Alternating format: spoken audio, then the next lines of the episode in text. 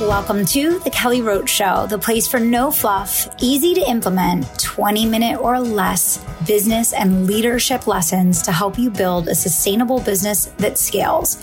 Lead with integrity and create a lasting legacy. I'm Kelly Roach, former NFL cheerleader and Fortune 500 executive turned eight figure entrepreneur.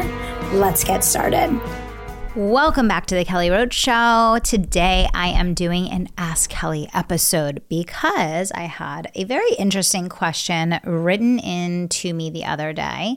And I thought maybe it was a topic that exploring live on the show could help lots of listeners. So, one of my amazing clients asked the question How do you find the purpose? How do you find the drive and the passion to keep growing?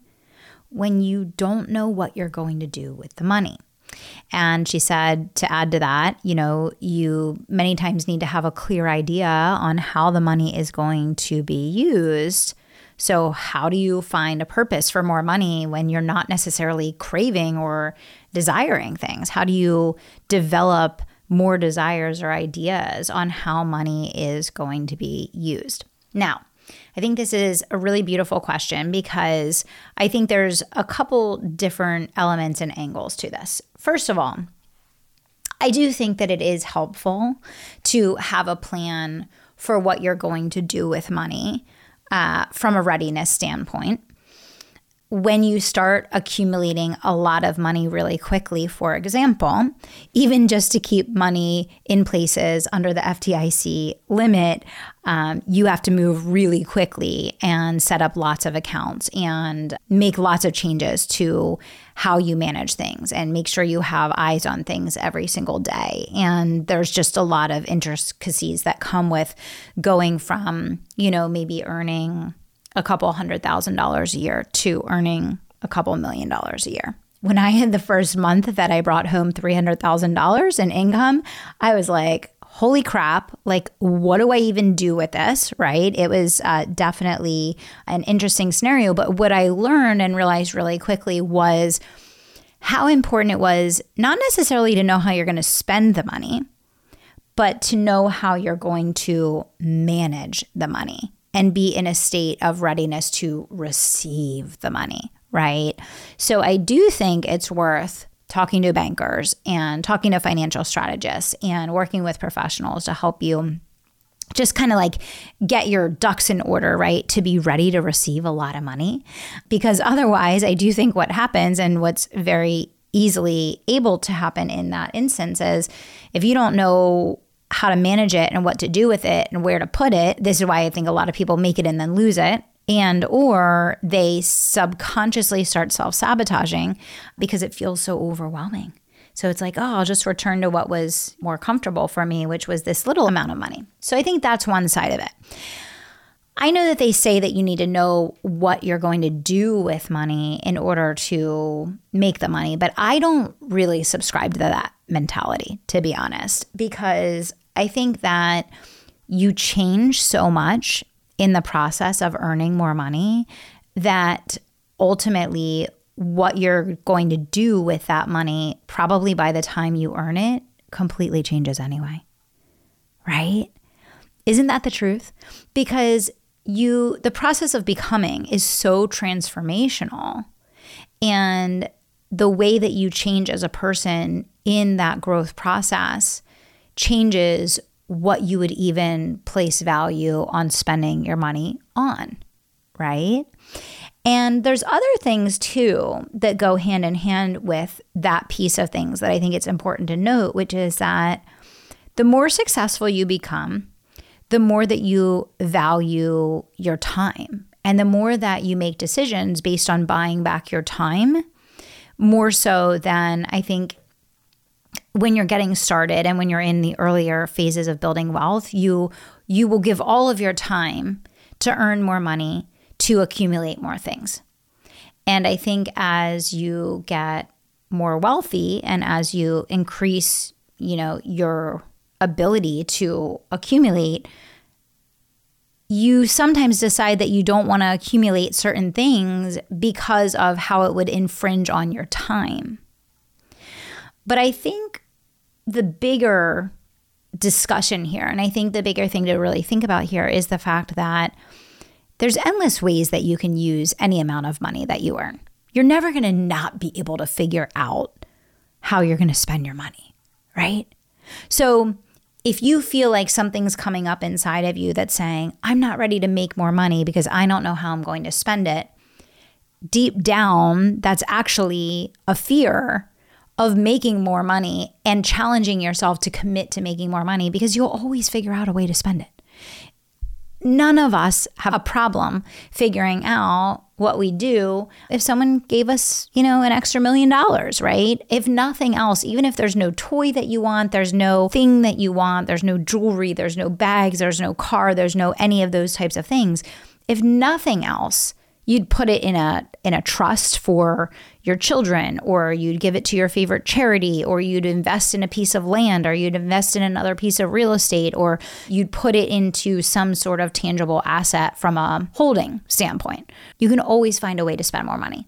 But when you're feeling like you don't feel or you don't know how to connect to earning at the next level, a lot of times it's because your body is actually reverting into that fight or flight because it's so uncomfortable for you to think about both what it will take to earn that money and then also like are you able to? Like what does that look like? How do you feel? What is that experience going to be? So i think there's so many emotional elements of making the adjustment to seeing yourself as a multimillionaire, to seeing yourself as a billionaire, to seeing yourself as a person that can earn money at the level that you truly desire. And I think for a lot of us, the first emotion that comes up when we say words like that is fear. It is discomfort. And that's why I think so many people revert back to the same level of income that they're really comfortable at. And a lot of people have a hard time breaking out of it. Or if they do, then they bounce right back down to what felt more safe and manageable for them. Because just like any other area of our lives, we have like a thermostat. And unless we smash that thermostat and we're really intentional, about building new emotions that support that next level, we're just going to keep reverting back to the level that we've always been or the level that we have adjusted to and and made comfortable. But I think going back to like being motivated around growing your business, which is I think a big part of what this question was about, like being motivated to grow your business even when there's not something specific that you're seeking from a financial gain standpoint. I think the answer to that is it's not really about the money, is it? Right? And I think, especially for service based business owners, for so many of us, you know, money is the byproduct of impact. And I think that if you are questioning taking your business to the next level or questioning earning at the next level or not really feeling certain about either one of those things because you don't have this grand desire for what you want to accumulate, if nothing else, there has to be something inside of you that realizes that you have these amazing gifts that are to be used, that are to be shared, that were given to you with the purpose of touching other people in a meaningful way. And my best advice to anyone listening to this that hasn't felt super motivated to really push themselves to go the next level because there's nothing that you need to buy right now is that that's the worst reason to do it anyway, right? We want the money that we make to be a byproduct of result byproduct of impact, byproduct of touching and changing lives in a positive way. And so it should never be the first thing anyway, unless you're in absolute survival mode and getting to that next money level is how you're going to eat and, you know, pay for shelter or whatever the case, right? So, what I would say in conclusion to answer this question, and I appreciate so much that this question came in, is to put first things first. And first things first, when we look at being a service based business, it's being in a state of servitude. It's looking at how do we impact and influence as many lives, as many families, as many souls, as many human families as possible. How do we touch and change as many people as humanly possible and how do we share our gifts in a meaningful way with you know the most amount of people that are going to experience the most amount of positive change because of the fact that we came into their lives and i think that if you earn a great sum of money as a byproduct of changing people's lives and influencing others in a positive way then you'll always find a way to decide where and how you want to use the money. But where and how you want to use the money is going to probably change during that time anyway. And there are so many ways that you can give back. I listened to an absolutely heart wrenching sermon at, at church this week that literally had me in tears, where uh, the pastor was actually sharing that he had just presided over final services at another church that was closing down. They were shutting their doors for their final service because they literally just ran out of money. The parishioners didn't have it. The area that they were in clearly couldn't support it. And so the church was just shutting its doors. And I was just crying and and my heart was breaking and my soul was shattered listening to that because I just thought to myself, my God, like I wish I had known that, I would have donated. I, I didn't hear until after the fact, obviously, but I feel like there's so many people in the world that are in a position of financial abundance that if that message had made it to the right people in time, the outcome would have been completely different.